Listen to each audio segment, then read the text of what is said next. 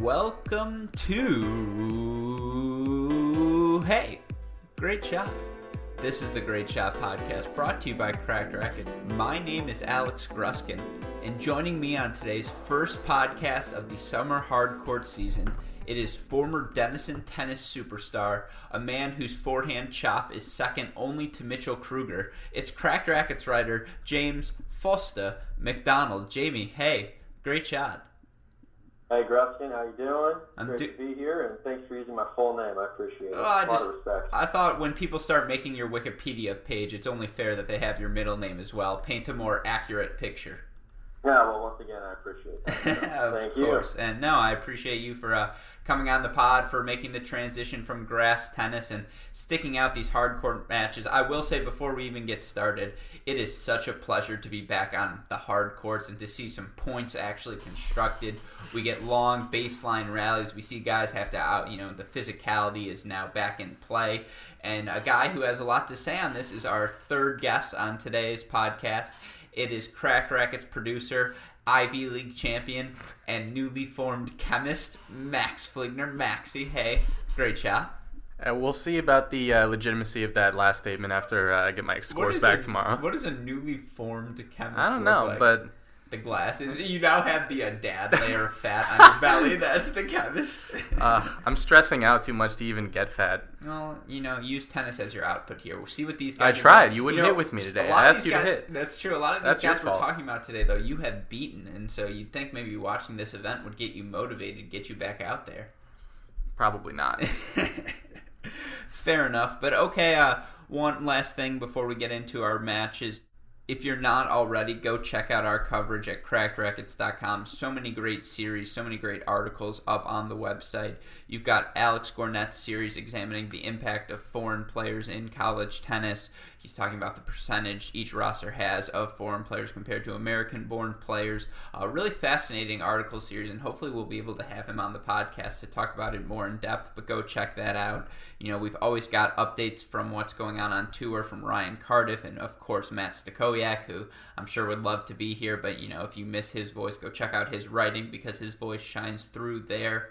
Of course, we've got our guy Parson Amati, who's been covering the World Team Tennis events in California, having a blast, getting all the interviews. You know, he's a Twitter superstar, so it was nice. Uh, it's always nice to see him writing on our own website. And then, of course, if you haven't, check out Anna Bright's pieces. She wrote an excellent peach, the peach.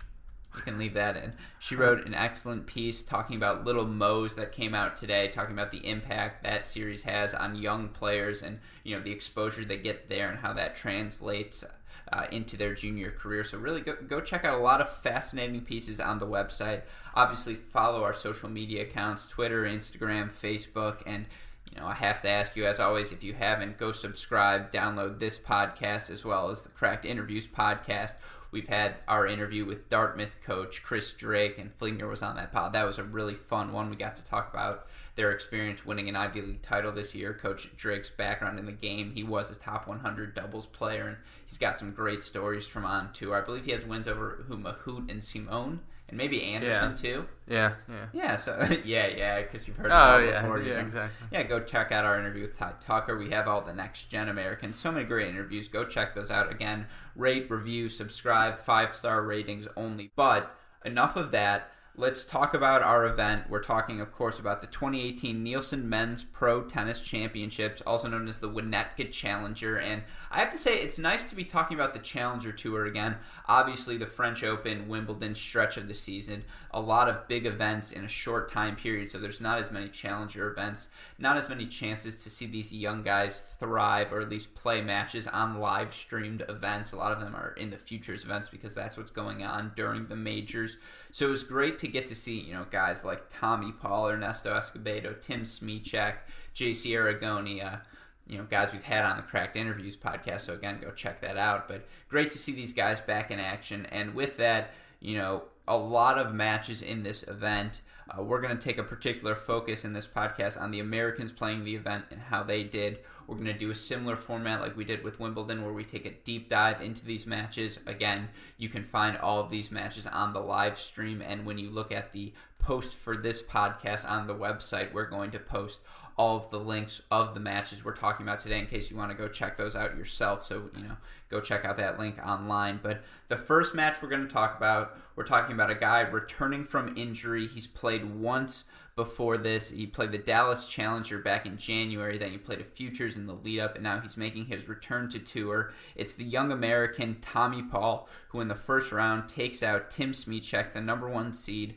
one six seven six six four. I can already hear Fligner thinking it's the curse of six one, which I don't really understand, but I guess it's a uh, thing. I can explain it to you if you All need right, me go to. for it. Explain the curse of six one. It's pretty simple, really. If you win the first set six one in a match, you're you're destined to lose. It's uh, there's nothing more of to course, it. cue the light bulb, um, but it, there's no depth to that. It's just a fact. Yeah, there's no empirical basis for that whatsoever, except all the matches I've lost. You spend the whole pre-podcast listening to Neil deGrasse Tyson, and you have no empirical evidence. That's funny, but okay then. I'm going to you, Jamie. Um, you know, it's Tommy's first match back at the challenger level after a long layoff, almost six months, and so to be thrown into the fire against a guy like Tim Smyczek, a guy you think is going to make you work on the court, you know, it's a tough first round matchup, and so you know that 6-1 first set he lost what did you see was it indicative more of Smyczek playing really well? Was it a slow start from Tommy? And then how did he recover throughout the match? To me, it was just a slow start. Um, I mean, mostly, of course, you know, Smyczek, you know, played a bunch of good points and, you know, put him in tough spots. But for me, it's, you know, especially when you see someone coming back from injury, it, it's always, there's a lot of pressure on, like, a big match like this, right? It's one of the first ones back. Um, and, you know, it's discouraging if- you're watching that the first set. You're like, okay, well, gosh, he's really not back at all. Um, and so that's where my mind kind of was for a while. That first set, he gets beaten down 6-1, and it's just not good. There's a lot of there's a lot of just ugly misses from from the Tommy Paul side of the net. Um, and then you know, luckily after that first set, he cleans up his act a little bit. Um, and what's interesting about this match, and I'm sure we'll get more into the stats as well um, once we all have a chance to you know break it down a little bit. But for me, when you look at the match stats, I think you have to remember that Tommy Paul had such a bad start to this match because some of the stats are so misleading. I mean, even the fact that Smyczek won more total points, um, I just kind of think speaks to the overall fact that you know Tommy Paul. If you get rid of that first set, you know this was just a solid all-around good match from both players, but especially Tommy Paul. And so it's great to see him sort of bounce back from that rough first set, and on top of that the injury, and then come back and you know pull out a victory in a, in a match like that. Good to see. Well, you talk about a turnaround in a match. In that first set, Smyczek wins 82% of his first serve points, 70% of his second serve points, and then for the match, he wins 63% of his first serve points, but only 45% of his second serve points. A, dr- a drastic drop, and you know that's a testament to Tommy's level increasing. You really look at this game. Tommy's broken in the first game of the match, two double faults in his first three points, an unforced error on a serve plus one. You know, just not the start you want in your first game back from injury, your first service game, and you know that's the game you play. Just horrific on every level. And yeah, it, it was really came down to Tommy was going for way too much at the beginning of the match. You know, so many unforced errors. To me, he just could not buy a forehand that entire first set. It was just spraying everywhere. And then look, Smyczek played solid. He, you know, he made a lot of first serves. He went after his forehand. Smyczek definitely stays on top of the baseline and you know likes to take balls early, redirect it, especially with the forehand. But yeah, Tommy's level really picked up in the second set. You know, this match, it was kind of a cluster. Uh, if you look at it, it was 2 3. Smyczek was up a break in the second, and then there were five straight breaks in the match to bring it back to, uh, I believe it was 5 all. And just, you know, neither guy could hold serve. Whoever could dictate from the beginning because neither was really impactful with their serve. You know, hitting that first ball return, that kind of dominated the points. And yeah, in the end, I guess it was a testament to Tommy. I thought his ground stroke sat a little bit short, but I don't know, Jamie. I thought he definitely hung in there longer and almost grinded this one out. Yeah, no, I think this is a testament to him being mentally tough as well. You know, there were definitely times in this match where it wasn't the cleanest tennis by any means. And you know, this happens a lot at this level. We can talk about that later too, where you know it's kind of entertaining because it's not you know it's not the same you know high level we're used to seeing it like you know the top top top tier of the pros. But at the same time, you know, to have that mental toughness to say like, you know what, hey, this isn't going great, but I'm going to grind this out and win. Because you know, as you know, as a viewer of this, you see Smyczek's up six one in a break, and you're like, ah, you know, this is probably going downhill for Tommy Paul. Well, he gets broken, uh, but then he breaks again, uh, and then he's serving four three, and then he gets broken and serves and you know loses the match. And so it's really, you know, first of all, that's just a lot of back and forth. But I think, like I said, I think that's you know a big positive for Tommy Paul to take away from this match. Is like, no, it wasn't the best tennis at all times, but you know he stuck in there and he got it done. And so I think that's the important part for him. Well, you talk about the sloppy tennis. Tommy has 10 double faults on the day. Just seems like, and yeah, towards the third set, he started cramping a little bit and his service motion changed and it was just about getting it in. And I do want to get down to how this match actually, you know, carried out because it was crazy back and forth. Tommy Paul did fight off match points and there was cramping. He was up 5 1 in the third and then it was 5 4. Um, but Fligner, you know, coming back from an injury like Tommy Paul is, what do you think the hardest things are for him to adjust to? For me, it looked like the shot selection. You know, when to take off and to be aggressive on that first ball. I'm just curious because I know you've had injuries. Yeah. Uh, yeah. What is it when you're making that transition is so difficult? Well, I think the uh, sort of hand wavy answer to that would be match toughness, which I recognize is a bit of a well, but yeah, throwaway what term. What does that term mean? Yeah, so definitely shot selection is a huge part of that. Um, you know, shot selection is one of those things that comes with a ton of experience, and it's not something that can necessarily be taught. I mean, it can, into a certain extent, but um, in, in, a match situation, in a high pressure situation, it's definitely an experience thing. And when you're coming back from an injury, you know that's one of the hardest things to remember how to do well. It's hard to replicate. Yeah, exactly. Right, right. Yeah, yeah. That's a good way to put it. So, um, I think that's a huge positive for Tommy that he was able to. Um, you know, bounce back after being down big, you know, that's a huge confidence booster. If you can do that after coming back from an injury, then you can do that, you know, when you can do that more and more. Um, so I think yeah, mental toughness and shot selection, and then probably serving. I know you mentioned you know the double faulting. I think serving is one of those things that um, is a bit of a paradox because you it is the shot that you have the most control over, and yet requires the most precision to do well. So uh, it's one of the things that can sort of let you down when a you haven't been playing for a while and b you know you might be nervous so you know obviously all the, all those three things sort of coalesced for him as the match went on yeah, definitely. And, you know, again, talking about this match, though, you look at it in that second set tiebreak, there's a ball 0 1, uh, or sorry, 1 0. Tommy Paul's up, and, you know, Smyczek has a look at a forehand cross court pass that just barely misses, and Smyczek was furious. You know, he goes up to the net, he questions the line judge. yeah. He had, a, and it was funny throughout this match. Smyczek was very testy with the line judge, and you know, at that point, Tommy goes up 4-0. Then Smyczek wins six straight points after just a uh, just so many errors in a row from Tommy. Is again that shot selection comes back into play. He just overcooked forehands when he didn't need to. And then you know Smyczek makes two errors. That's another thing. Yeah, that's another thing that comes with experience, right? Yeah, absolutely. And then, you know, Smyczek ties it 6 all. Then 7 6, Smyczek goes up after another forehand error. A ridiculous point from Tommy, 7 all. And then Smyczek double faults his serve to give Tommy the 8 7 lead. Big second serve plus one combo for Tommy. He takes the second set, 7 6. Just like that, the momentum's changed. And then Tommy runs out to a 5 1 lead in the third. And as I mentioned, Smyczek slowly comes back. Tommy takes an injury timeout. His serving motion changed. At one point in 5 4, 15 30, he's serving for the match. He hits an underhand serve that Smyczek just does not hit a smart return on.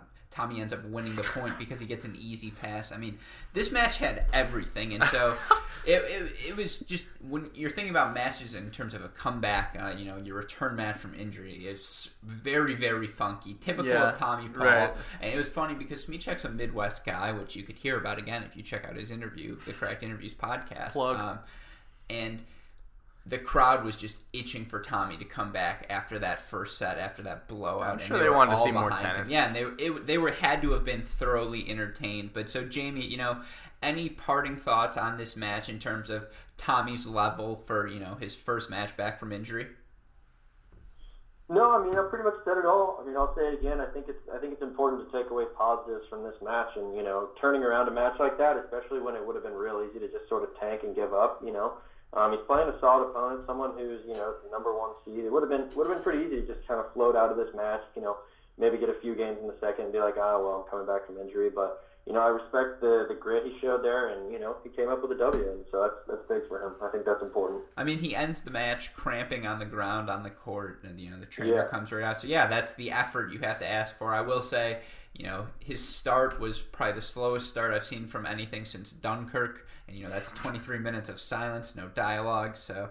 It, it, it would like you know it was good to see him in his next round go on to a quicker start again. Yeah, that, that joke kind of flopped. I guess I didn't get the laughs I was looking for, but I was just thinking of the movie A Quiet Place, where there's like Yeah, probably three go. lines the whole There time. you go. That's a better one. Um, but that's not a slow start. That's just a constant. And this match That's got into That's okay. All right, Yeah. Nevertheless, um, six to one. yeah, great, great result from Tommy. But okay, let's move on to our next match.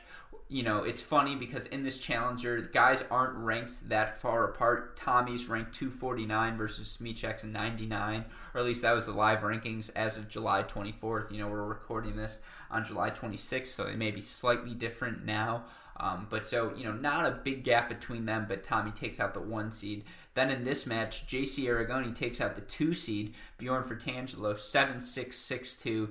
These are guys, Aragone right now is at a career high 278, Fratangelo 162, though he's been ranked in the top 100 before. I believe he's gotten up to number 99. And so, again, all these guys, Americans, um, the levels between them so close. And in this match, Aragone takes out Fratangelo. You know, you have a tiebreaker in the first. Uh, 6 2 in the second. Aragone kind of pulled away after getting a break early in that first game in the second set. But, you know, Jamie, um, Aragone's a guy who a little bit younger than for Fratangelo, but he takes the college route, spends four years there, versus for Fratangelo, who uh, you know goes directly from high school. He wins the Junior French Open, and he's right on the pro tour. Uh, I don't know. D- d- what do you think about the argument Aragone has a more complete game than Fratangelo? Well, I don't know. I mean, I think you can make that argument a little easier uh, when you see the scoreline of this this match. Um, I think you see it from the ground a lot of the time. Um, I think you see it from the fact that you know Aragone goes you know 100% on his break points, and so you know you see the fact that he's able to come up with you know return opportunities and capitalize on them. Uh, whether that speaks to the fact that he has more of a you know pro game potential, I don't really know. Um, and, and it's, especially for me, it's kind of hard to use these results to sort of predict something like that. Um, you know, especially with just sort of like the general volatility of you know the seeds being you know, uprooted. You know, it, it's just kind of the way it goes in these sort of tournaments. Um, but I mean, for me, I think the, the takeaway, at least for Aragone, is the fact that I mean, hell of a ground stroker, and I think if he can convert that and get a little more consistency under him um, in terms of just wearing people down, balance that with actually, you know, using his forehand as a big weapon. There are a lot of times, you know, he has it. Absolutely, that's you know something has had his game you know built around. But there were a lot of times in this where I kind of saw him reaching for that ball in the approach shots, and sometimes just needs to clean it up a little bit if we want to see it go to that next level. But I think it, it's fair to say you would see more upsides from this match simply based on the fact that you know he won the match and it was fairly convincing toward the end. Well, you know, if you haven't seen JC Aragone play, he's a guy who takes massive cuts at the ball. Just absolutely goes after his ground strokes. Has big backswings, so, you know, he can be jammed with pace. But just a guy with weapons from the ground. He's very quick, explosive, and it's reflected in his game. Uh, going back to the argument I was making earlier, though, I think why I'm more impressed with Aragone in terms of how I project him into the future.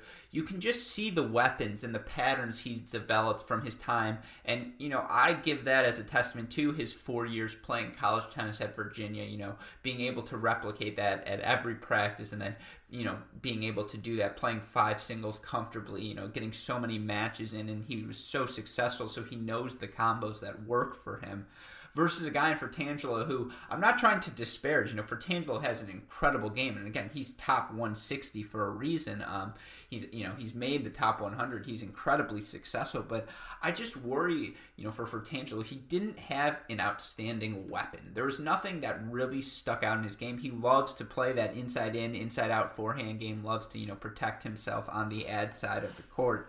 But still, Aragone's fine with that. He'll take his huge cuts down the line. You know, if Fratangelo goes inside in and leaves it a little bit short, Aragone's ripping a forehand cross court. I love the way Aragone moves in. I think uh, you know his the the combos he has with his serve, whether it's on the ad, the huge kick out wide, or on the deuce. You know he's willing to slice out wide as well. He's got all of the tools um, available to him. And then yeah, you know you look at his points. He wins seventy percent of his first serve points, fifty nine percent of his second serve points. Goes three of three on break points. He played a very solid match, and I, I I'm just really impressed with the level of a guy who again played five singles through his time in college. Like it's incredible. Virginia was stacked. I was saying it for years. Yeah, yeah, they were. Um, and you know, just going off that as well, you know, I think that playing five is something that could actually come to really help him if he's you know moving up the ranks like this. Because, like I said, he was able to win some points, you know, based on just you know having that consistency. But what was a little bit frustrating for me is, you know, there were times where, how do I say this? His his consistency was inconsistent, if that makes any sense. Um, maybe it doesn't. I Wait, know. can, can I? Pr- can, sorry to cut you off, but I I completely agree with you. I don't agree with your phrasing, but yeah, he is he takes risks, and it's not necessarily that they're bad risks. It's that he just misses. He does. He really Yeah. goes after, and so I agree with you. The And- consistency is an issue. Yeah, and I still think he was able to come out on top of this match because you know he has that foundation of playing five singles like that. So you know sometimes you simply just have to be consistent, but at the same time he has the weapons like you were talking about, and he built his game around it. You know, especially on the forehand side. And so in a match like this, you know he's able to be consistent when he needs to, but then against Frat- uh, who doesn't just have as many weapons, you know he's able to just basically run him around and dominate points. Um, and so that's he was able to capitalize on that, and that's why he comes out on top. Of that. Well, another stat that stands out to me: second serve points won for Fratangelo. He only wins thirty three percent of them. Aragone goes after the returns, and Fratangelo's second Yeah. serve sat up a little bit. And you know, if you give Aragone a split second, he's so explosive. He's gonna go after the ball. And yeah, he was successful enough in this match. Unfortunately, we don't have access to unforced error count, but you have to imagine the winner total. You know, was significantly higher than unforced errors in this, and Oh, yeah, yeah. Aragone, Yeah. when Aragone plays his best tennis, he can take control of any match, and so that that's that's a trait you know you you want to see moving forward. But okay, and speaking of guys who you know hit the out of the ball, let's talk about our next match. It's Ernesto Escobedo, a guy, a next gen superstar, a guy who was in the top 100 earlier this year. Who's kind of fallen off a bit. Yes, he was injured, and so he's missed a little bit of time, but he's down to 190 in the live rankings in this match, first round of a challenger, not a place he probably saw himself going back to. He takes out Martin Joyce, a guy who plays five and sometimes six singles for Ohio State, uh, but a you know a phenomenal player in his own right. Three six seven six six three. Um, we'll start with you, Fligner, because you have played Martin Joyce and you have beaten him. So hey, great shot to you. Thank you. Uh, but just you know, you look at this match and you're talking about Martin Joyce again. Though he doesn't have a current ATP ranking, a guy who knows his own tennis game. He's going to be aggressive. He's going to hit big first serves. He's going to try and take returns early, and he is going to rush to the net as much as possible. And so for Ernesto, who you know he likes to dictate as well, he likes to smack the ball around. Uh, it kind of threw him off guard at first, and Yeah. so I guess talk about that adjustment. What it's like when you're playing someone like that who you know is playing such an aggressive style. What goes through your head? Well, I mean, the stat that the stats that stand out to me the most, you know, given the description you just gave about Martin's game, uh, which was accurate, by the way, um, uh, is that he was only 50% on first serves and only won 36% of his second serves. So, like, if you're going to play that kind of game, those stats have got to be higher.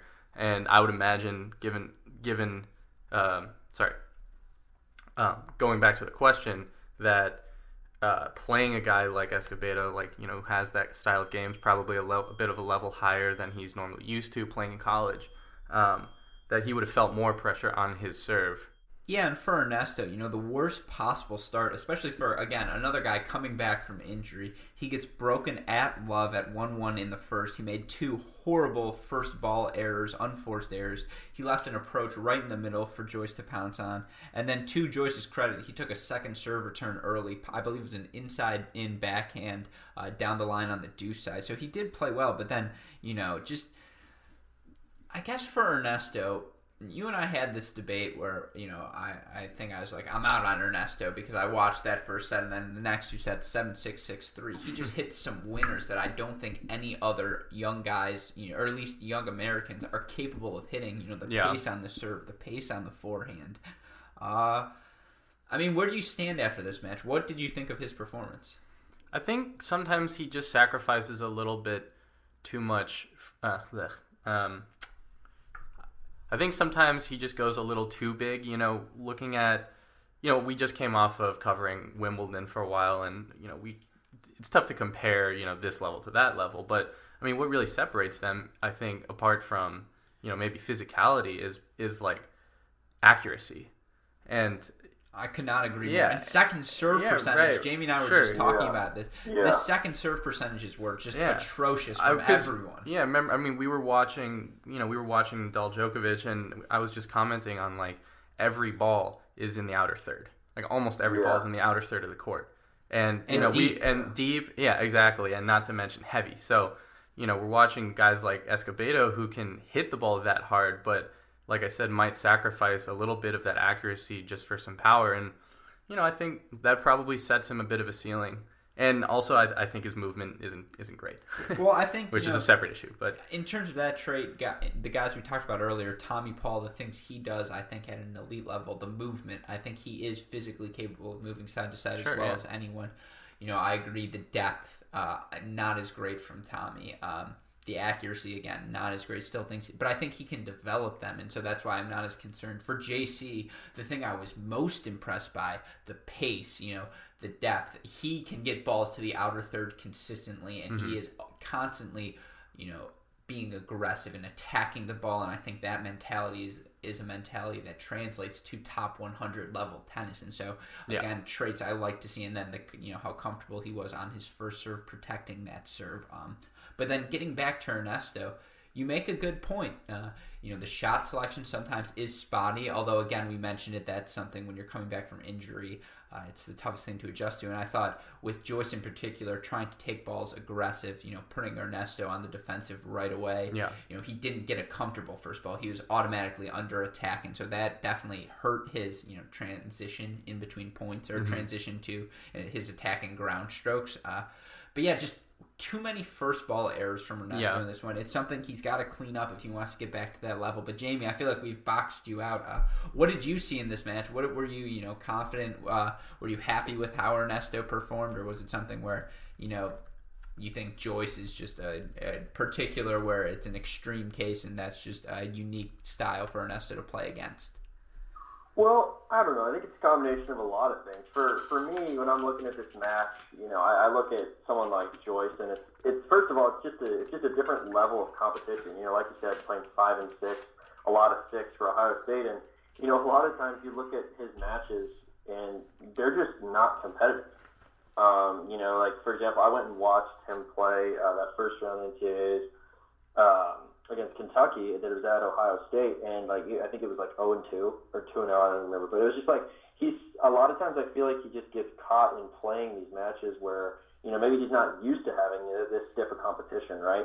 And so it's just it's just a very different sort of sort of game where one he doesn't have to have a high shot tolerance because the person on the other side of the net can't get that first or second ball back. Yeah. Whereas he's now at a level where the person is getting the second, third, fourth big ball back, and you know it's just a that's a different look. Um, so I think that's something to consider. I think also something to consider for me is, uh, dude, Joyce had a lot of chances in this match. Um, you know, especially even when you look out in the third set, just couldn't close games out. Um, you know, Okay, but counterpoint to that, I'm, I'm sorry, but counterpoint, Joyce's ground strokes are nowhere near the levels. Neither is his movement. Nowhere near the level of Escobedo. uh, I was gonna Sure. I was gonna comment Sure. on movement too. I agree. No, I did I say they were. Sorry. No, you didn't. I, I- I'm not trying to Oh. put you on the defensive, but I like. So you say Joyce had a lot of chances.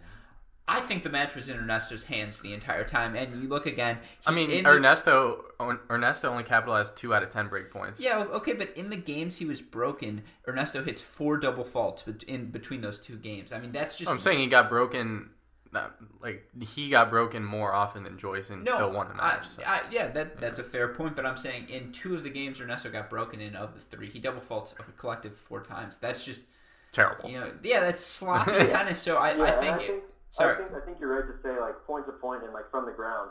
I think uh, definitely you know Ernesto has the advantage there. I think it's just you know you can see it visually. I think it's kind of obvious. But what I was saying is that there were a lot of times throughout this match where you look at the score in these games and Joyce has himself some chances. Good standing in games. You know there were a couple times he's up 30 love and loses um, that game. You know and then he just keeps getting broken and you know then he started double faulting toward the end of the third and that was really sort of his downfall. You know Ernesto was able to capitalize on that. Um, so, but you know, like I said, I think part of it might just be a different level of competition that he's maybe not always used to when he's playing six at Ohio State. And then a lot of it is, yeah, when you see his game, especially from the ground, stack up against you know these level of players, it's just there's a pretty clear disparity, and so I think that that has a lot to tell um, with the story of this match. Yeah, I, I agree with you. It's interesting though. This is another just fun fart. Mm, Fun fart. Fun fart. We definitely leave that in, but another fun part from this match. I think we just found our episode title. fun fart. or maybe that's a new segment. Hey, great job. Fun part with Alex Gross. it's called me ages 12 to 13 uh, but you talk about uh, from this match ernesto i think there's a, a let call at 2-0 in the first set tie or second set tiebreaker and he freaked out at the line judge we were watching that together Yeah, right Flater? yeah. so again he let certain things get under his skin you know for the match he I gotta served- say that was kind of funny, honestly. it was hilarious it's part of what makes tennis Protesting again, a let call. Tennis is hilarious. You have that. Yeah. You have Isner fighting technology. Still my favorite battle of 2018. Just and so it's incredible. But but you look at the stats. Ernesto only makes 46 percent of his first serves. You know that is not going to win you matches against guys who aren't like Joyce, who aren't taking returns early and you know rushing the net and being extremely aggressive. And so you know, moving forward, he's got to get that percentage up. And again, I think that's just a testament to the gap he's taken between injury and just again, that term match toughness uh, comes to mind in terms of making first serves. But okay, let's move on to our next match. Uh, this is another one of the next gen players. Again, so fun to see these next gen guys. And shout out to this guy because he one of the first interviews on the Cracked Interviews podcast, Chris Eubanks, who takes out Martin Redlicki 7 5 7 5 this is a battle between two, you know, former college standouts, and again, and Martin Redlicki, a guy who our very own Max Fligner has beaten. So, hey, great shot to you, Max. Uh, but are you snapping for yourself? For myself, Please yeah. don't do that ever again. Uh, I'm just kidding. Uh, but you, you talk about this match, and it was big bomb tennis. You know, big servers, guys who weren't gonna, you know, show off much foot speed. There's a lot of just bombs everywhere, and so not a lot of tactics good to talk euphemism about. for- Uh, euphemism, I don't know. But let's talk about you know what we saw um, from Eubanks. Well, I guess I want to start with this. You know, having gone to the NCAA tournament, there were a couple guys who I saw play who just stood out as these guys are pros. These guys have weapons that no one else here possessed. It's just elite talent. And Martin Redlicki was absolutely one of those guys. You know, him, Petros, uh, Gojo, Torpegaard. I'm sure there were a couple of Nuno. Uh, just they were a cut above everyone else. And yet in this match, you know, Eubanks was just a cut above Redlicki in terms of being the better big serving, big returning player. And so I guess my my first question to uh, we'll, we'll go to you, Max, because you know you know Martin a I'll little bit. it. I'll take it. What is the difference, you know, between a guy like Eubanks, who you know, big server, and a guy like Redlicki? What was the difference in this match? Because their games are so similar. Yeah, I mean the margins are obviously really thin. You know, you look at seven five seven five. Uh, you know, you see guys like Isner uh, having matches we should are. call this match Isner Anderson Light. Oh, yeah. That's yeah. I like High that. praise. I like it. Yeah, it is high praise. But Can um, that be the title? I don't know, what- farts with Alex. um, where was I going with that? Well, yeah, I mean the margins are super thin, and Pause. Yeah, the margins are really thin, and I mean it's it really I know it's I know it's cliche, but it comes down to a few points here and there, and really who can sort of trust their games in the big moments because they, they both know that their game in the big moments is going to be coming up with clutch serves, and, you know, clutch forehands, and you know Eubanks was able to do it on the day, but I'd say like you had like them play 10 matches i i really think it would go 5 and 5 Well- because because like you said their games are so similar they really don't move very well i mean I personally, I think watching Redlicki move is sort of comical.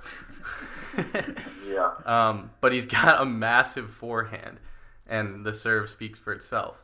Yeah, you know, and, so and I think he's comfortable moving forward. I think he, yeah, like you said, the forehand is big. He can hit the serve in various locations, put pressure on the Eubanks Yeah. one-hander. But and he's not afraid. He's not afraid to go for very it. Very true. Definitely goes after. He's not afraid, moments. and I respect that because that's what it takes. Yeah, and you look at but some of the percentages from this match, they're comical. Eubanks makes seventy eight percent of his first serves, an incredible number for a guy like Eubanks, who's you know six five, six six. Dude, how about Plays Redlicki big having strike tennis. zero break points? Well, that's uh, that's. Yeah. I was going to get to that, but you know, you look at the win percentage. First serve, he wins eighty-eight percent of his first serve points, going thirty-seven of forty-two. Even more ridiculous, eleven of twelve on second serve points, wins ninety-two percent of those. The guy drops thirteen points on serve. Jamie is trying to say that that stat cannot be correct on our shared outline, but you're wrong. It is correct. I'm telling you, I, it's unbelievable how comfortable Eubanks was on serve in this match, and you know played such smart serve plus one tennis. And you know Redlicki again because of the movement. If you can get him stretched a little bit on the return, you have a lot of court to work with. But still, you Eubanks stayed on top of the baseline. It's amazing some of the digs he has with his one-handed backhand, and that he's able to drive them flat and with pace. Yeah, he takes it super early, which is really impressive. Yeah. you know, like he, I've watched him take a lot of backhands on the rise. You know, not just early, but like actually on the Well, rise. Well, I think he's not know? a bad mover, but he's not a good mover. right, so but he does well. Baseline. He does exactly what, which, what I was going to say is he does well to compensate for that. You know, which I don't think Martin does as well. yeah, Martin was You know. more. I, you know, I think Like, Martin. Like Eubanks obviously recognizes that weakness and uses the like cuts off angles really well. This is an interesting term, I think Martin's a closet grinder. I think low key when he was younger, Michael, his older brother, would be the one slapping winners, and he'd just be the one retrieving. And you could tell he liked playing a little retrieving dude, tennis with the forehand. right. No, no, no, he knows. I'm not to be good for him. sanctimonious, but No, I've. I've played him. No, he's look. not a grinder. No, look, he again he loses ninety two percent of Eubanks' second serve points. I'm not saying he had success, but it looked like he didn't mind playing six feet behind the baseline. It looked like he was well, enjoying he should. himself. He should mind it. You're maybe right. And again, you know, Jamie, looking at this match, you know, you have two breaks in this match. Both come at five all in the first set, um, or in the first and second sets, respectfully. Again, Redlicki has no breakpoint opportunities. Um, what did you see from Eubanks that you think will translate? You know, not only against a guy like Redlicki, who's not the best mover, but just in general, you know, when he's trying to protect his serve against guys who might be able to do a little bit more damage with their returns.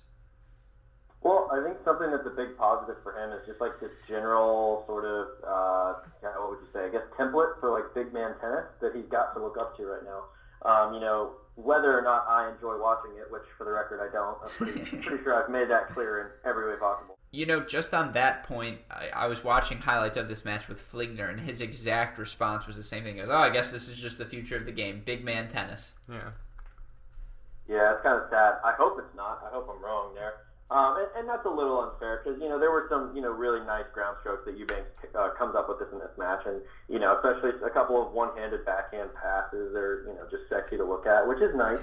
Um, but you know for me, it's less about the serve just because of its you know like expectation with a guy like Eubanks. You know he's expected to have that serve. It's expected to be solid. You know he's bombing down. You know he's making a high percentage of them. That's phenomenal for me is really the, the fact that he had 11 breakpoint opportunities, and for for a guy that's quote you know looking up to big man tennis, um, you know that's a really big deal to be able you know no matter who you're playing against to be able to get into those return games and get that many opportunities. You know, granted he converts two of 11, but still, I mean that's a big deal for me to be able to see that sort of mentality of not just you know the Isner giving up return games because he can. You know, I like the fact that he's getting himself those opportunities and you know making a point to get you know put so much pressure on the the other server. I don't know. I think that's a that's a real good takeaway from I. I think on that point, one thing Eubanks did really well in this match, even against a guy with a serve as big as Redlicki's, you know, Redlicki's really struggled on his second serve, winning only 46% of those points. Because, again, Eubanks is on top of the baseline. He's taking returns early. He understands he needs to play aggressive tennis you know, to win matches, he needs to be in control on top of the baseline. And so he goes after his shots regardless of his unforced error count. And, you know, that is a winning mentality. Having the confidence to go after your shots no matter the situation is something that translates well, you know, no matter the level of the tour. So it's exciting to see. Um, you know, I think the game that comes to mind that really, if I was to encapsulate this match in one game, it was the first game of the match, and Eubanks started it by hitting four straight aces, and that was really the you know the theme. There's a lot of big serves, a lot of serve plus ones, and so you know if you're into that, you lo- you'll love these highlights. If not, you know maybe you watch our next match instead. You eh, which is in fact how we're going to get into our next match. What a natural transition in our next match, we have a battle of grinder. Oh, I don't know if Marcos Giron is a grinder, but we have Mitchell Krueger, who definitely is a grinder, taking out former NCAA champion and UCLA player Marcos Giron. 4 6, 6 1, 6 2. Uh, this will be the last first round match we break down. Uh, but so I'll start with you, Jamie. Um, you know, Giron, I feel like he's one of the most unhair. I mean, I, look, I follow his game, but this guy's a former NCAA singles champion. You know, form really high level of tennis I've seen out of him. I've seen him play some incredible matches, and in the first set of this match, all of his shot making prowess was in on display. This guy can, you know, rip winners from any part of the court. Yeah, absolutely, and you know, especially when you're going up with the uh, against someone like Krueger who has a game where you know he's going to give you opportunities, just in the sense that you know he's not going to try and end points, right? He's going to play solid. He's going to grind you down, or at least try to, and so um, you know, I think you see that is just like the ability to hit through that sort of style of play was really impressive. Um, and so, yeah, you see the weapons shine through, especially against someone who's you know solid backboard. But you know, uh, that, that, that, that's the storyline of the first set. Um, the match really switches pace from there, and I don't know, Dustin. I don't know about you, but like, what did you see at least from the switch from the first to the second and third set? Well, I, I just think it's a testament to Krueger's relentless, just I don't want to say relentless aggression, just it, it's his relentless tenacity. The guy just grinds out matches side to side. You know, it's very obvious Mitchell Krueger's forehand is worse than his backhand. Just his severe Western grip, the fact that he's not able to generate as much pace automatically with that forehand as as easily as he is with the backhand, and so people know what side to pick on. But it doesn't matter. He has the counter. He's so comfortable going heavy top spin you know, almost a lob esque shot down the line with the forehand. You know the one Ed Nagel would always pick, uh, you know teach next the defensive forehand up the line. I'm, I'm, not sure. I think I described that right. Yeah, no, it's not invalid. Yeah, and so and then you know then the obvious shot is you're going to want to go to his backhand cross court because it's the open court and he moves well enough to cover it every time. And so I just think in that first set Giron really wristy ground strokes, almost slaps at the ball every time, and you know he can make some incredible shots and he can rip balls from on top of the baseline that are just ridiculous. But I just think Krueger wore him down. I think you know it's hard to play that style of shot making tennis when the guy is just tracking down everything. He's hitting Jamie McDonald esque forehand slices on the stretch to get the point back to neutral and just. I, I don't. I just thought Krueger was so physical in this match, and in the end, it was good enough. Yeah, no, I agree. I absolutely agree, and I, I think it's it's just interesting to see such a like sharp turnaround like that. You know, especially when you look at you know some of the things from this, uh, just like I don't know, you look at the break points and you look at a lot of things in the stats, and you're like, ooh, without seeing the score, you're like, ooh, you know, this was probably really tight. And really, the only close set was six four, and then after that, it was one and two. Well, I think um, so. It's just interesting. Well, I think there was another. You know, you talk about the stats. First serve percentage, Krueger 55%, Giron 62%. Neither elite. Again, it's a significant drop down from Wimbledon. Uh, first serve points won, Krueger 65, Giron 59. Okay. Uh, second serve points won, Krueger 61%, which is very good, but Giron 44%. Again, that's where you see the gap between these two. Uh, break points 5 of 18, Krueger, Giron 2 of 11. Uh, but the big moment for me in this match, you know, that first three games of the second set took about you know 30 minutes in total, which is just a lot for three games of tennis.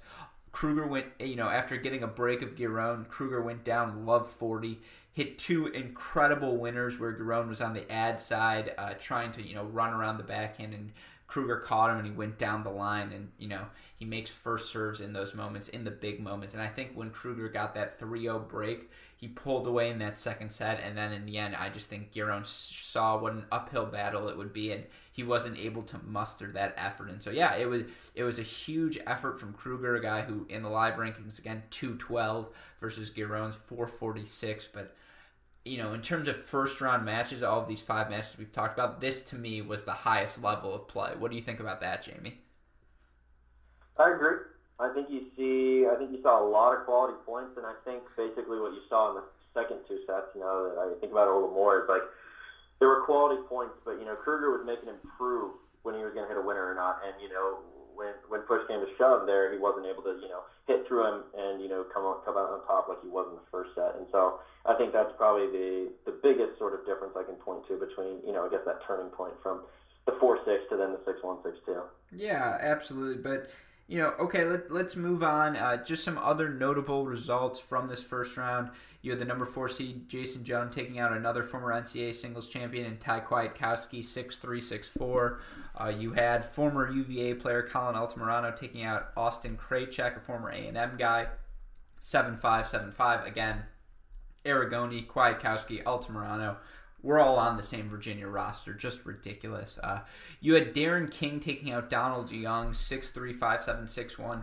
At this point in the year after this loss, you know, as of now, Young has won his first round match in Atlanta over Karlovic. But Young was 4 and 14 on the season at that point. Just a, uh, poor Donald Young. 2018 has not been kind to him. Uh, you had Tom Jambi taking out the six seed Reilly Opelka four and two. Opelka was just shameful. It was not a good performance from Riley, but hopefully we'll see him bounce back throughout the summer. You had Stanford graduate Tom Fawcett taking out Caruso three six six four seven six cell guy who's been on the Cracked Interviews podcast. So shout out to him. And then you had a Michigan guy, Evan King, taking out a Florida State player guy, Arinda Kunda, seven five six two. So just the point of listing these other notable results so many great college tennis players and American tennis players and just guys who you have seen if you have followed the game closely and if you've been following this podcast. And so it is so fun to see all these guys back on tour again, getting all these great matches in, matching up against one another. It's been some high quality tennis. But all right, on that, let's move on to our second round. Uh, we have, again, number four seed Jason Jung taking out Chris Eubanks 6'3, 6'7, 6'4. Um, I guess the biggest difference in this match and where I want to start is Jason Jung was not Martin Redlicki. The jump in level for Eubanks was, you know, his opponent was just massive. Jung's a guy who's going to make as many returns as possible, just get the ball back to neutral and force Eubanks to make an additional second, third, fourth shot. And, you know, I think for the first time in terms of when you're looking at Eubanks' game transitioning to, you know, the ATP Tour level and what's not there yet, I think the backhand to me, Fligner, we, we talked about this a little. I don't think it's there yet. I think Jung, you know, every time he had a second serve, I'm going to the backhand because I'm not afraid of what Eubanks can do with it. And yeah, you know, Eubanks takes a set in this match, and Jung only gets three. He goes three of five on break points versus Eubanks zero of one, and you know, not not the biggest of margins in this match, but still. Do you think that Eubanks backhand is ready for the ATP Tour, or do you think it needs a little more development? Well, who's to say? I yeah, mean, I mean, of course. You know, you look at a guy like Isner, whose ground strokes are just abysmal, and fair point. And yet, you know, here he is, like at the top of the American game at least, and so yeah, I mean, I don't think it's ATP ready, but the, I think maybe a better question is can he compensate for it sufficiently? But um, no, I don't think no. It's not. Well, ATP I think he does ready. a good job protecting it with a forehand. He is always looking to. That's what. I, yeah, no, that's what I'm saying. But like, the question becomes are you ATP ready if you can compensate for something or are you ATP ready if you can do everything well? That's fair. And as you mentioned with his serve, with his ability to play serve plus 1 tennis, he's going to be in a lot of matches just because sure. he holds serve. Yeah, yeah. Again, in this match he takes it to a third set and you know, he gets broken at the end of the first set. So really it's one break in the 1st mm-hmm. and third sets for Jung. Um, you know, I, I, guess again to you, Jamie, when you're looking at Eubanks' game, uh, what what was more you know exposed in this match that wasn't really available for us to see in the matchup versus Redlicki? I think it's his movement, especially off the ground strokes. Uh, you know, like you said, he, he just wasn't given free points in this match, whereas you know maybe in the previous round he would have been given free points on some of these. And so I think what was exposed is you know the ability to move around the court and hit two, three, four more balls. Um, I, I think that was sort of, and, and don't get me wrong, this was still obviously a close match um, and good competition, but very obvious that he is not up to that, you know, ATP top, top, top tier standard of, you know, mobility and, you know, especially even for big man tennis, like we talked about. Um, he's got he's got to have that mobility be more of an upside for me. I don't know. That's my main thing. I no, I completely agree. You talk about the stat that stands out the most. Again, 92% of his second serve points won by Eubanks against Redlicki. In this match, he only wins 45%. You know, that's a dose of reality. You know, welcome back to the Yeah. real world. And yeah, his uh, his double fault count in this match a little bit higher. He only, you know, he ends up with 10 double faults against 16 aces. Not a terrible ratio, but yeah, in terms of Eubanks, it's not, you know, love the fact that he's on top of the baseline. Love the fact that he is so aggressive. But there has to be a middle ground. You know, I still think he needs to develop a backhand slice, particularly because he has a one-handed backhand. Uh, again, Jung was able to get balls to his second serve, to that backhand, and you know, against Redlicki, he was able to pop some winners, but then Jung hits a little bit more of a kick serve, and it, it was tougher for Chris. I also thought Jung did a good job staying on top of the baseline himself, taking time away from Eubanks, particularly on the return. He attacked the Eubanks serve early and took time away from Chris, didn't let him run around that backhand and hit an inside in forehand, a shot he's so good at. So yeah, there are definitely still things to develop. I do agree with you guys. I think Eubanks has the ATP skills, and I think it's just a matter of time. So he's a guy whose upside I continued continue to be higher and higher on. I just think, you know, given the weapons, given the way the game is going, he you know he could definitely make some jumps. You know, as as soon as this summer. But okay, let's move on to my favorite match of the tournament. It was two really good sets of tennis, and then the third was a bit of disappointment. But still, I think these two sets were the highest level of tennis I saw in this entire Challenger event. That's Mitchell Krueger's second round win over JC Aragone, 7 6, 4 6, 6 0. Uh, again, we've talked about these guys a lot, so let's, let's talk more about what we saw in this match. Um, I mean, so for Krueger, again, it's clear he doesn't have a definitive weapon other than his speed, other than his fitness. But man, the way him and Aragone were going side to side, you know, both guys, Krueger goes down the line with the forehand, Aragone goes huge cross court with a backhand, and Krueger tracks it down, and they're just playing cat and mouse. And, you know, uh, Jamie, tell me why these guys couldn't make a Mackie McDonald esque jump into the top 100 sometime soon. Ooh, why they can? All right. Can or can't. Oh, can or can't. All right. Uh, ooh, the timeline's a little messy on that. For me, I wouldn't say soon unless they get just gifted a portion of the draw. Uh, that's just my take on it. I mean, Aragone made like- Aragone made the U.S. Open main draw last year. Yeah, no, I mean like if they get like a nice draw. Oh, like, okay, Mackey's okay. draw in this most recent it was pretty nice. Like it, it was a very big deal for him to get to the second week. But if you look against the people he played against, it wasn't like he was beating you know the best of the best. Anyway, regardless of that. No, but I guess Uh, you know, not in terms of you know a fourth round appearance, but why couldn't they be top 100 like Mackey is now? I think they play similar levels. I think, yeah, I, I think I think they could, and you know, it's, it's tough sort of talking about you know Krueger and Aragone in the same uh, sort of breath, just because there are differences in their game style. Um, I feel like Aragone has more room to move up into that, maybe a little more uh, quickly.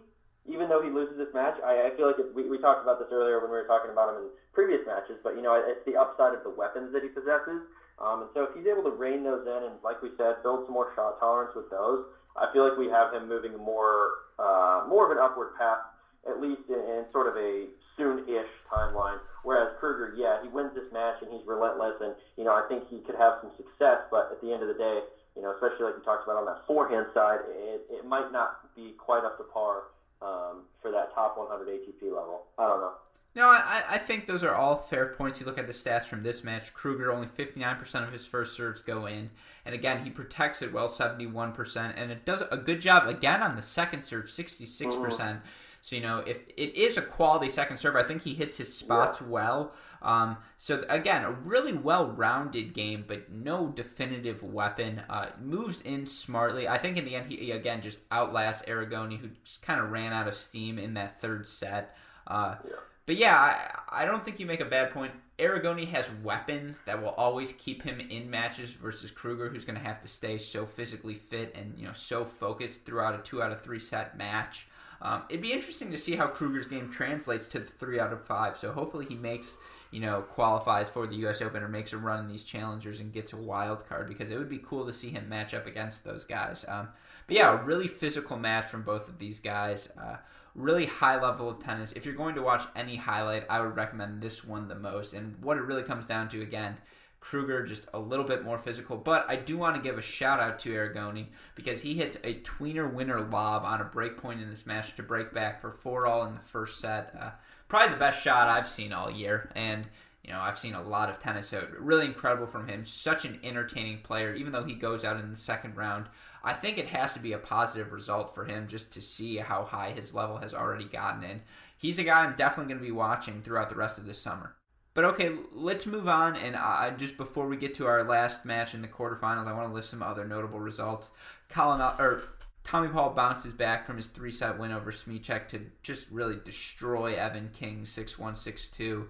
Uh, in this match, some funny stats. King goes 0 for 0 on break points, 5 of 29 on second serves, 26%. That's just, Yeah. yeah, you are not winning a match in that case. Um, you know, Ernesto Escobedo gets crushed by our eventual challenger champion Evgeny Karlovsky, whose game we're not going to break down, but still he pops Escobedo two and one. Uh, you know, all those concerns I had in the Joyce match were kind of exacerbated in this match. It was just worst case scenario for Ernesto. And then you had Tom Jambi, guy who's been out with injury, a guy who played in at Kentucky, knocking out Fawcett 6-1, 2-6, 6-4. So it's just again so many fun matches. Anything you want if you're a fan of SEC tennis, Pac 12 tennis, you know, ACC tennis, there's a guy for you to watch. So if you like college tennis, definitely check out the Challenger Tour. Um, but okay, let's do our last match breakdown. And even though it's a quarterfinal match, we're going to stop here because this is really our last All American focus that we want to do. This is Collin Altamirano, 6 4 6 4 win over Mitchell Krueger. Uh, we've talked about Krueger a lot, so let's focus on Altamirano here. Uh, Jamie, you know, I, I don't want to stack up the comparison, but I guess, you know, you talk about Altamirano versus Aragone, two guys who played at Virginia, two guys too easy to compare for this podcast, so we have to do it. You know, what did Altamirano do in this match that allowed him to have success versus where Aragone fell short? Like I said, I think it was just the ability to make you know that next shot. Uh, for me, there were there were too many times where Aragone just you know went for it, and you know, yeah, you're right. He has that weapon. If he can hone it in, it's huge. But um, you know, sometimes he goes for it a little too much, has too many unforced errors, and like you said, it's unfortunate we don't have the un, uh, unforced error counts uh, to the T on these. But for me, this is just a battle of two people who can clearly grind out matches. Um, and you know, it's funny to watch them side by side too, because they both have little funky technique things. Like if you just watch their strokes, they're just it's just sort of an unnatural stroke production from both sides. The Altamirano Uh, forehand is disgusting. Oh yeah, it's hard to watch. It is hard to watch. That is so true. serve though, in my opinion. It it looks so. Uh. And his know. backhand is literally a two-handed chop. It's as though he draws the sword like it's a samurai blade. Like he's, you know, the Bakugan, Well, that I just or sounds whatever, cool, the, the the Batujitsu. I don't know, whatever. My, it, it's a, Is that a word? a no, it's a Toonami show. Uh, I, I forget Oh, what it's no, called. I'm, I'm not that much of a nerd. Yeah, but nevertheless, yeah, I, not the most aesthetically pleasing game. Um, but No. but Altamirano is a grinder, man. He tracks down Yeah. everything. Yep. And what No, did you think? Did you what- think? that's Did, what won in this match? but did you think his inside in for? I mean, he's a guy who seeks out the forehand, and it's not that his backhand is bad. It's just he really loves moving the ball around with his forehand. Loves hitting high loopy balls. You know, I, I, I just don't think Yeah. any of Krueger's patterns really did anything against Altamirano to hurt him. Uh, but No. you think about that forehand. You think Altamirano's forehand translates well? Translates well, seeming to like a higher stage. Yeah, like if you know if he's playing a guy not like a Krueger, but a guy like a Eubanks who will bring a little more pace. Do you think he can hold up under that pace? I mean, I think at this level, I think yes, because you know it, it's able to withstand you know maybe one or two big shots. But you know once he gets to a level where people are just normally expected to hit that many big shots over and over and over, you know, to to a stroke that has sort of un- unorthodox and you know unnatural production. I don't know if it's going to hold up to that level. Um, and, I, and I think in this tournament he proved, at least to some degree, it's able to hold up to some you know to some level, right? But whether that's going to be able to translate to the next step, uh, that's kind of another question. When you watch these challenger guys, it's not even as much about looking for their definitive. You know, all of these guys have weapons. At some point, they were really good at tennis. But the Yeah. biggest thing is, you know, a definitive weakness. Is there something that you can tell will clearly hold them back? again, the reason I'm so high on a guy like Tommy Paul, I don't think there's any definitive weakness. I think, yeah, his shot yeah. selection's a little spotty, but all of the tools are there. You know, same yeah. thing when you're talking about a guy like JC Aragone. Yes, the consistency isn't 100% there, but the serve, you know, the, the explosiveness, the movement, he checks off a lot of boxes. And then, you know, you talk about a guy like I guess an Altamirano or a Krueger, and you see these definitive weaknesses, and you just know under the constant pressure that these top 100 players are able to put on their opponents, it will be hard for their games to translate. And I don't know what I don't know how I feel about Altamirano because or Krueger even because they're both so solid. And I, I, guess even a guy like Eubanks I'll throw in this conversation just because you know I get a little worried that he can get jammed on the backhand and that you know he's not the best mover. Uh, but that definitive weapon is so strong, so that's you know why he's an interesting category. Um, I don't know where I stand on Altamirano. I, I love his mentality. I love the way he plays aggressively, really tries to move the ball around side to side, will never really hit a ball in the same place for two shots in a row. Uh, I, I will be interested to see how his game holds up because this is his first you know full year on the pro tour. Uh, he's up to number 369 in the live ranking, so he's in that range where he should be playing a lot of challengers now. Uh, if he can have some success, who knows? He's he's another guy, you know. And I've been watching these Virginia guys forever, so of course I'm going to still be watching. But him, Aragone, you know, I think they're both guys who could do a little bit of damage this summer. It will be fun to watch. Yeah, and just real quick to throw this in here, I think one thing that, at least for me, this match highlights is the difference between this level and the next level up. Because, you know, not, and I understand, you know, it's a different stylistic matchup where you have two people who can grind for days, and so, you know, naturally the the break count might be a little higher and stuff like that. But just a general theme throughout this tournament, and was especially shown, I guess, in this match, is just like the fact that it, it's at least in these matches, it's always going to take multiple breaks to win a set. And that's not something we're used to always seeing, especially, you know, we're in French Open and Wimbledon US Open season. When we're watching these pros, especially in the deeper rounds, you know, a lot of times a break is sort of a death sentence. And in, in these cases, I mean, I guess you can look at it as a positive thing where, okay, you're never out of a match, but at the end of the day, you can't expect to let up the breaks that you get and still win the matches if you're going to move into that next level of tennis. No, I completely agree. And just to you know go through the rest of the results from this tournament, Jung takes out the eight seed Safwat in the quarterfinals, six two three six six three. Dayne Kelly takes out Tommy Paul one six seven six six two. Again, it's the curse of six one. And Karlovic takes out John B three six six four six one. Uh, you know, Jung then takes out Altamirano two and two in the semis. Karlovic takes out Kelly four and two.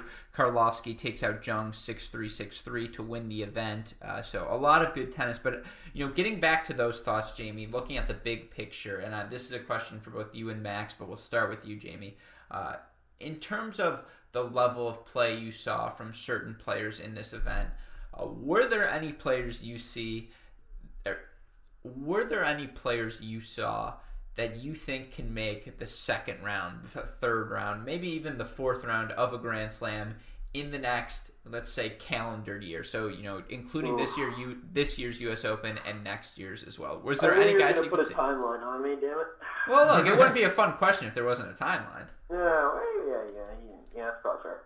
Um, I I still have hope for Tommy Paul. I really hope he's able to get a you know get a solid footing in some of these draws because I think he does have the game that can translate to that next level. Now, whether if it's just staying physically well or you know getting you know mentally past that roadblock or past that obstacle to get to the next level, I don't know.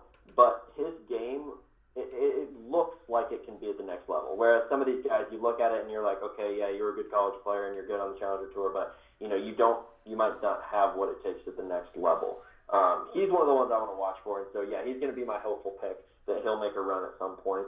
Um, and for me, I think the big differentiator here is, you know, you can sort of categorize the guys. We've already talked this through a couple times now, but the players who have, you know, definitive weapons and those who don't. And that's not to say that grinders can't go out there and, you know, make a decent run.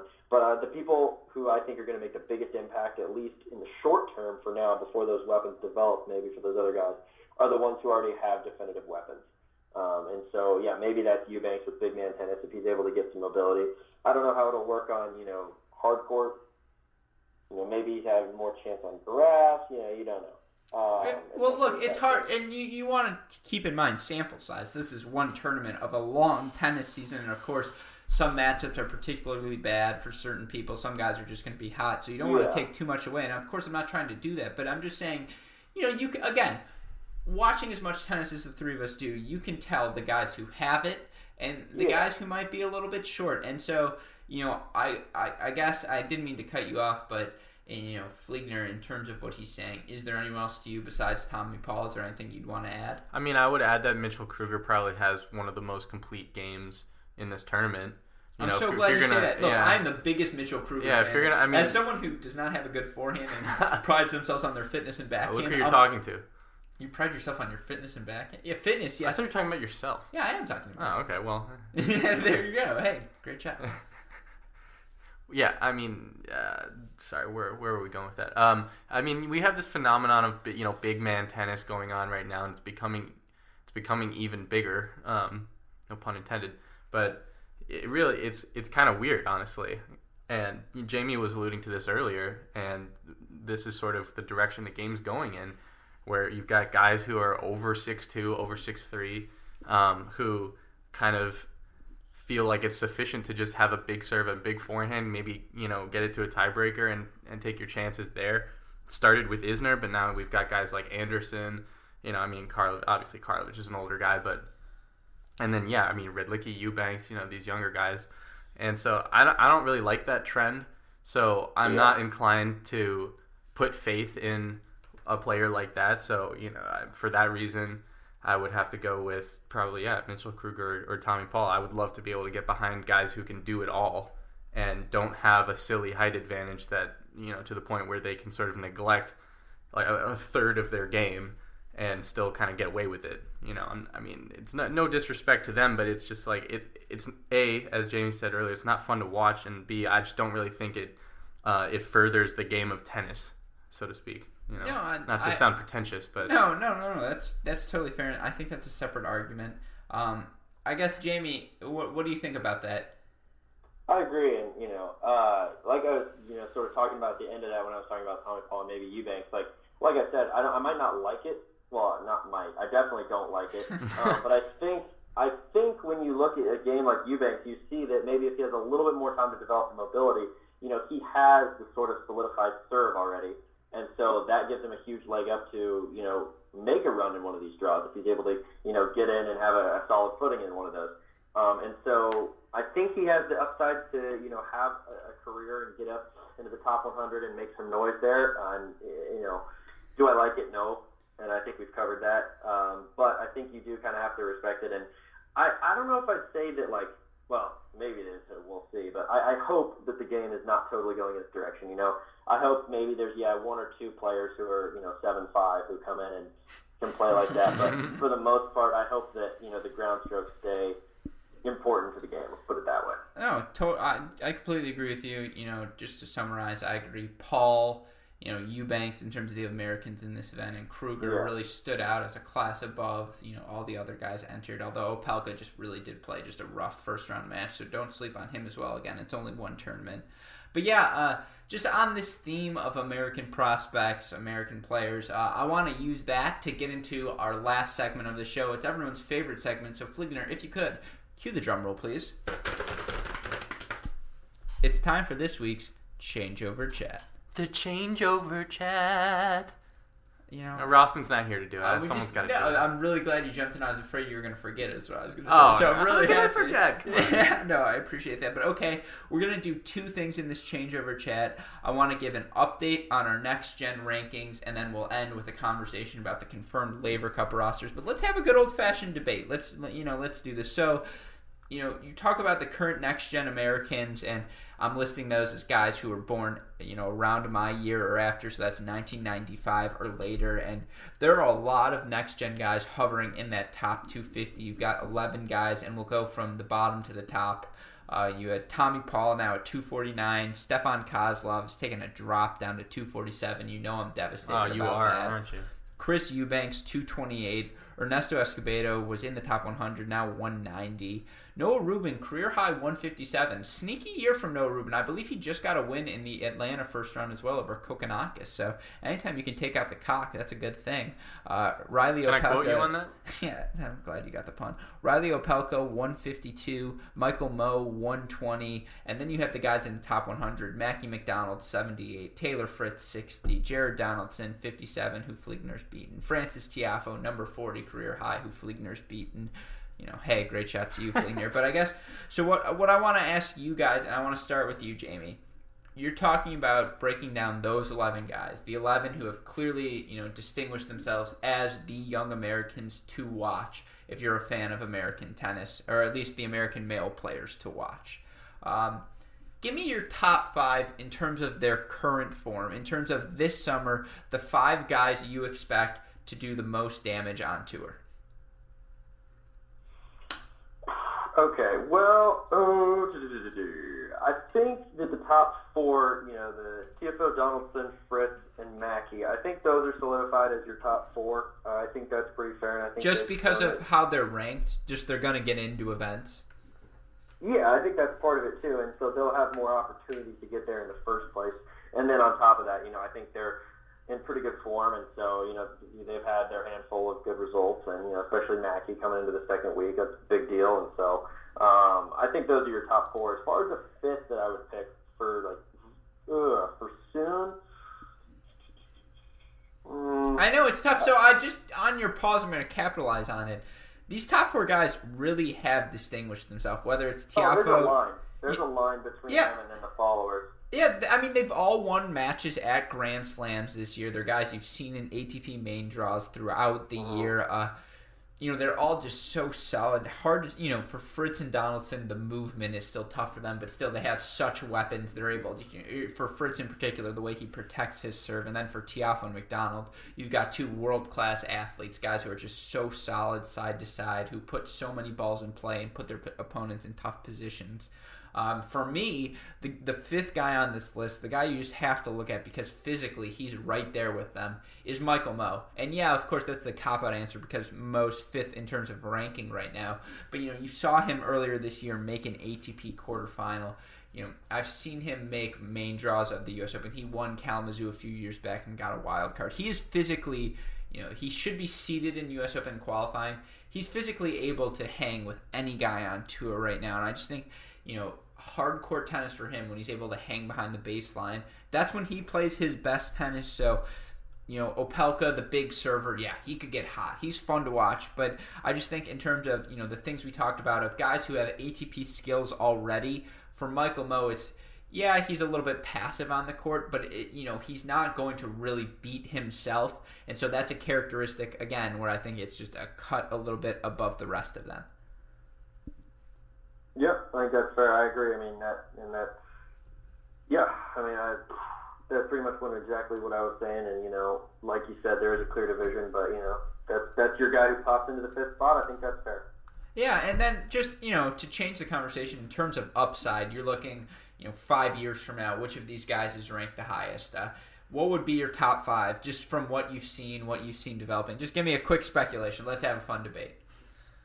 Me again? All right. Um, Yeah, Fligner's checked out. Fligner's back on Neil deGrasse. Uh, yeah, well, fair enough. All right. Um, I think you keep the top four, and then I'm still gonna throw my faith in Tommy Paul up there. Wow, you're sticking with it. You just think that Remember- the athleticism. remember last I like summer? watching his game. I, I can't stray away from that. I like watching his game, so I gotta. I think you just think he's on handsome, and he is handsome Yeah, to his no, you're credit. not wrong. Absolute stud. Yeah. yeah, I, I mean, it's not a bad gamble. Fligner, what do you think? Your top five in five years. Well, uh, you mean apart from these four because it's You think obvious. for sure they'll be in the top five? Yeah, so- I mean, and really, it's like who's competing for fifth here. Well, what about Exactly. Opelka? You don't think Opelka's No, no, big no, serve can no, propel him? no, no, no. Given the success we've seen Dude, from did, Isner did you and hear my did you hear my rant five minutes ago about Yeah, but- big boy tennis? I, exactly. If anything, that should pro- that should you know propel the idea of Opelka being good. If any, you know, so I Nah. that's a guy or Eubanks or Escobedo, who is Dude, this? I, I, I yeah, I think Escobedo could be number five on this list because he, you know, he's got he's not just a big forehand. I mean, it's a lot of big Here's the forehands. thing: but Mackie doesn't really have a weapon, like a definitive weapon. right? But Nothing at all. Hits he's the incredibly tough. Yeah, and he's incredibly quick. And Yeah. he takes balls Yeah, thoroughly. He does all. The, he's like a better version of Jason. Look, I mean, if you if you just look at this list, it's like you've got guys who can do everything, and then you've got guys who have glaring weaknesses.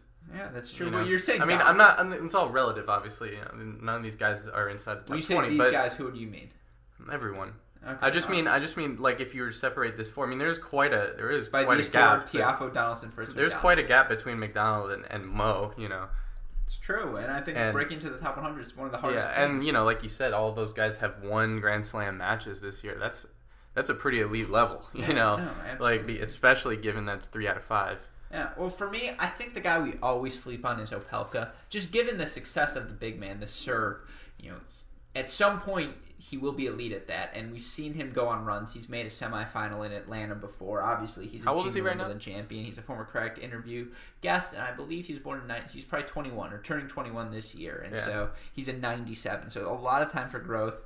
You know, you worry. I, I like Tommy Paul. I could see all of these guys. I like Tommy Paul. No, I, 100. I do like Tommy. Yeah, Paul, last too. summer it was all about Tommy Paul. Yeah. Definitely don't yeah, forget yeah. about him. No, I, and I mean, obviously, a big reason for his drop in ranking is the injury. I like them all. I'm so upset with my boy Steffi K. Just has not dude, had he's too small. whatsoever. I'm sorry, he doesn't have the big. He doesn't have a big enough game. Oh, it's so. What I just think. he has a beautiful But game, but it's not big enough. Ugh. You know, you know what True. the sad. You this know, isn't the 1980s. It's no, not do about wanna know why craft. I'm not arguing back? Is because I'm slowly coming to that realization. But too many eggs are in the Kozlov basket. I will not be. He's sure ranked ahead of Andy Murray for the whatever that's worth. Sorry. That was good. Hey, great shot. No, the variety for Kozlov, I'm still going to stick with it. Uh, if, I think my fifth bet would still be Opelka. I still feel confident. I think he has enough weapons. I think he is already, his ground strokes are better than Isner's, and I think you can keep working on I would the hope serve. so. It's a pretty low bar. No, but when you're a big, but when you're a big man, the bar Great is shot. lower. Great shot. Yeah. Oh, okay. You know what? Well, well, yeah. I, whatever. We can save this argument for another time. But okay, let's do our last thing. Again, if you've been following t- tennis and you've been following this podcast, you know that the first podcast we ever did was reviewing the 2017 Laver Cup. It was one of our favorite events of the year, and it is coming to Chicago this year. So if you haven't, look into tickets for that. Max and I will be there. Jamie, are you going to Laver Cup? No, I wish. well, you know, this this podcast will be the thing that propels you there. You and I will do the play by play. Uh, but so the rosters for the event are slowly leaking out, and if you don't remember the format, even though Jamie says it's Team USA it's versus Team World, it's actually Team Europe versus Team World. But hey, Oh. Jamie, Oh, there's a typo. well, you can be my typo, so it's only fair that I call you out. hey, Uh, you were like, hey, can you do this? I was like, all right, fine, whatever. yeah, but I so, did, I did make the mistake though. I did think of it out as USA, and then I was like, oh wait, it's not. But you it's know, literally the opposite. Fair enough. Fair enough. So, but in terms of the format again, so European players versus American or versus American. See, now I made it. Hey. Versus uh, Hey, wor- it is team. American. Yeah, versus Team World. Uh, they place both singles and doubles matches. A lot of mixed up matches. It's a ton of fun. Uh, almost a college like atmosphere. You have the teams on the sidelines. It really is an event that you know that type of format needs to be. Maybe we do one of those at the beginning and one of those at the end. You highlight World on our outline. That's very funny. Uh, but you talk about you know the rosters coming into shape, and there have been some announcements recently. And you look at the Team World roster now. Five of the six players have been announced. You have Kyrgios making a return. You have now two-time major finalist Kevin Anderson. You have two Argentinians. You have Batman and Juan Martin Del Potro and Robin Diego. Schwartzman. You don't like them as Batman and Robin? No, but anyway, continue. you have John Isner committing to play this year, and then the sixth spot to be determined. Though this is a poor phrase, so I'll say if I had to bet, I would say it's going to be Jack Sock. I just think for the doubles, I think Sock, Yeah. Kyrgios, Isner, they love each other. I think that's the trip, uh, the the triumvirate, the the tripartite. What was Holy Trinity? The Holy Trinity. There it is. The Holy. Trinity that the McEnroes will be Team McEnroes will be looking for. You have Team Europe, only two names announced so far, Fed and Djokovic, but I have to imagine Nadal will be playing after his performance last year. Um, and so I guess, you know, the the thing will end on Jamie, you can represent Team Europe. Max and I will represent Team McEnroes. that means I'm gonna win. Yeah, screw the lineups they've given you. Let's name our Dream Six. What are the Laver Cup lineups you would like to see? And we'll alternate picks. You give me your first, and I'll give you our first. Yeah, okay, so we're starting. All right, I I mean, I think the two they already have are fine, but Fed. Yeah, so you're taking. I mean, Fed, Djokovic, and Nadal, right? Those are your first three. We don't even need to give Yeah. you time. Okay, I don't need to say those. are sweet. Cool. Yeah. Oh my God, you are such a. That's such a weak pick. Oh, I want the three stud. Blah, blah, blah, blah, blah, blah, blah. All right. Well, then for us, we're What- taking what- what do Delpo, you want right? me to say is Murray in the hospital is one. Berdych who sucks now two. Like, what- like, what do you want Berdych me to is from Europe, Like- so I, I, I- I think you got to get. And first of all, I made this joke last time, but what do we count Murray as? Who does he play for post Brexit? Because they're not Europe. Post Brexit. does he play for Well, Team it's World? not like he moved condoms to Asia. yeah, but it's not Europe. No. They definitively said we are not Yeah. the European Union. Well, no, yeah, they might not be in the European Union, but it doesn't. Maybe we make a separate team, South England. America. Yeah, but does that? Yeah. I would say, Team United Andy, Kingdom. come play for us. Like, come on, you might as well come play for Team World. So, assuming he's off the table, I take Delpo one.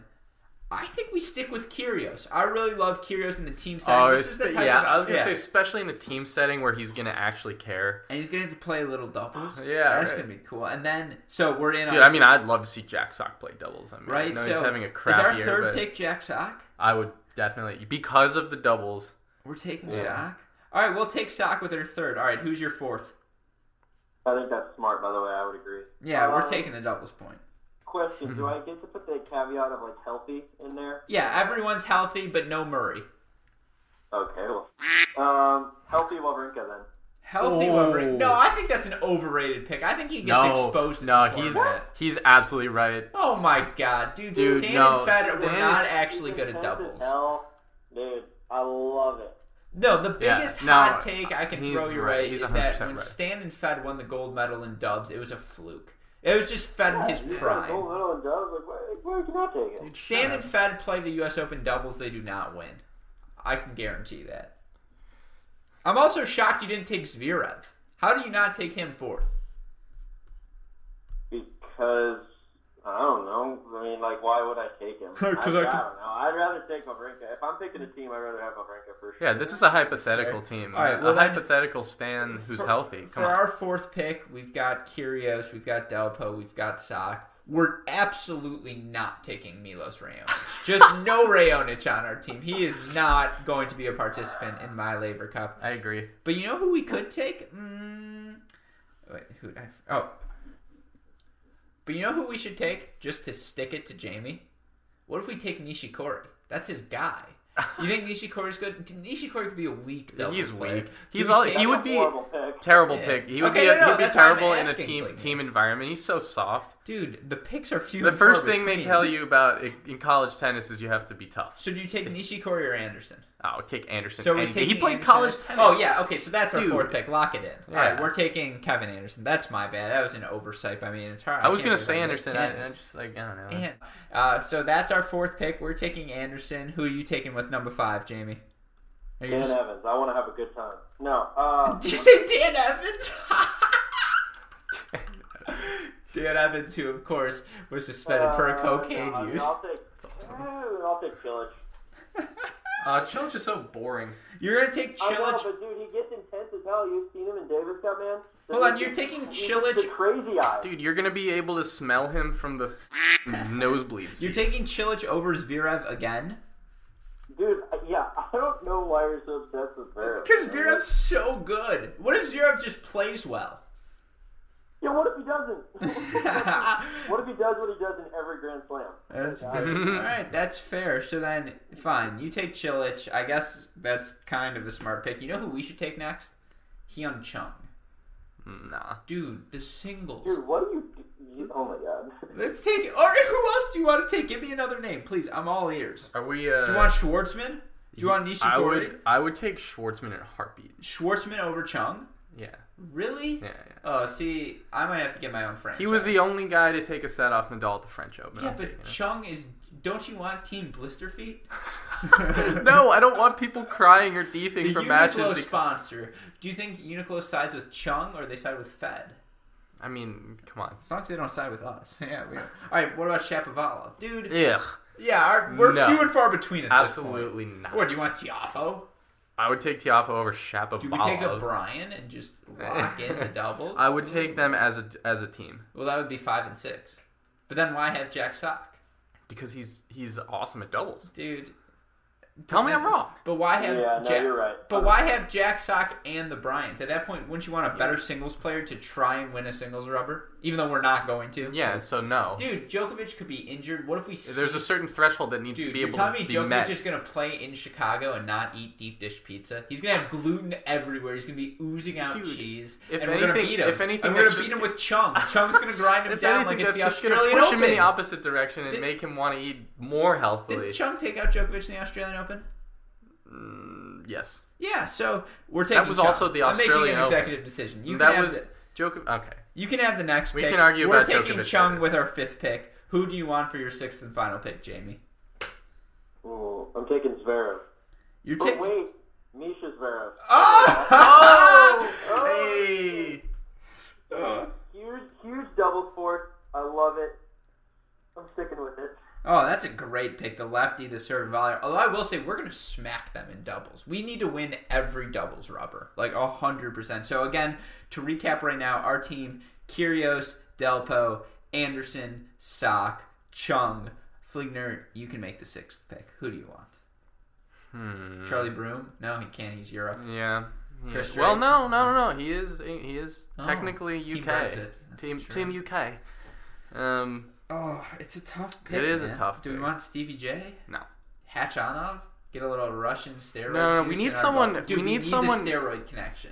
And no, wait, hold on, hold on. We need someone. Uh, sorry, eccentric. You know. Eccentric. Yeah, we need. Yeah, we need another personality. This is this Tennis is a team of Sandra, personalities. Eccentric. Yeah, come on. No, Yeah, we do. that need a- lady on Twitter. Can we uh, can we uh, absorb Ernest Gulbis? Even though he's can, can we Yeah, does, does Russia? Latvia count as like Europe? That's technically sort of a gray area, right? Why You're- aren't you guys? Why aren't you guys taking like Tennys Sandgren? That's what You I know, know. that would give you some character. Dude, I'm not taking ten. Dude, No. we don't want those. We don't stories. want- We don't yeah. need that press. uh, what about like Yuki Bhambri? And then we just get. a Okay, the fact that you know that person's name. What about Lleyton Hewitt? We just say, dude. Dude, Whoa, wait, hear me out. Hear me out. No, no, Is that no, a I'm bad not- idea? I'm not I was arguing with thinking you. about this before. I was thinking about this even before the pod when you like thought about the fact that we might think about this. I was like, dude, Lleyton Hewitt would be a sick pick. But Late- anyway, Yeah. Lleyton Hewitt as our I'm not- sixth man. I'm he not plays arguing with you one at all. doubles rubber. Whatever match Federer plays, we match him up with Lleyton Hewitt, Yep. and Lleyton just goes Dude. after him. Yeah, oh yeah. Or we Oh. take Nalbandian and just get Oh! under get under Federer's skin. I love that idea. Dude, can you imagine like how rattled Federer would be? no, we Yeah. get Robin Soderling for the singles the match against yeah, Nadal. yeah, yeah, just get all of the get all the nightmare matches. Oh, they're Yeah. sitting in our front row. I love that. Yeah. Yeah, yeah. No, screw the McEnroes. just- They're not our coaches. Our Yeah. coaches are now Nalbandian and, Nalbandian Soderling. Soderling. And they don't even play on the court. They're And just Hewitt play. they're literally just there to get under Nadal and stare Federer's at skin. all right, I'm all in on that. Uh, so Yeah. hopefully those are the changes that the Laver Cup rosters make. Uh, Right. definitely fun. But all right, Jamie, Max, I want to thank you guys both for taking the time to talk about Winnetka. I know there's a lot of tennis to talk about, and you know we don't have as many stats as we did with Wimbledon, so a lot of it is just talking about what we saw during the live stream. So again. Thank you for watching those and doing that. Uh, it's always great when we can talk about these challenger guys because they don't get as much press as they deserve. Um, you know, the level of tennis is really not that far off from the first few rounds of Wimbledon. You'll see a lot of guys on the Challenger Tour, you know, make that jump later on. As we mentioned, Nishikori and McDonald played in the Challenger Dallas Challenger final earlier in January of this year. So, you know, this level really does translate to the next level. So definitely check out these highlights. You know, a huge shout out again to our super producers, both Fligner and Daniel Westoff, who do a good job as always, making us sound good. But again, Jamie, thank you for taking the time to hop on, and I'm sure we'll talk to you again soon. Absolutely. Thanks for having me. It's been a good time. Of course, Fligner, thank you for stopping the uh, playing with the chemistry set and hopping back in the recording laboratory. Oh. no, thank you for taking me away from my books. Yeah, of course, and I'm sorry, Dr. Fligner, for doing that. But one last time, for Max Fligner, for Jamie McDonald, for Daniel Westoff, I'm your host, Alex Gruskin. And Jamie, Max, what do we say to our guests? Hey, Hey, great shot. shot. And we will see you all next week. Thanks, everyone.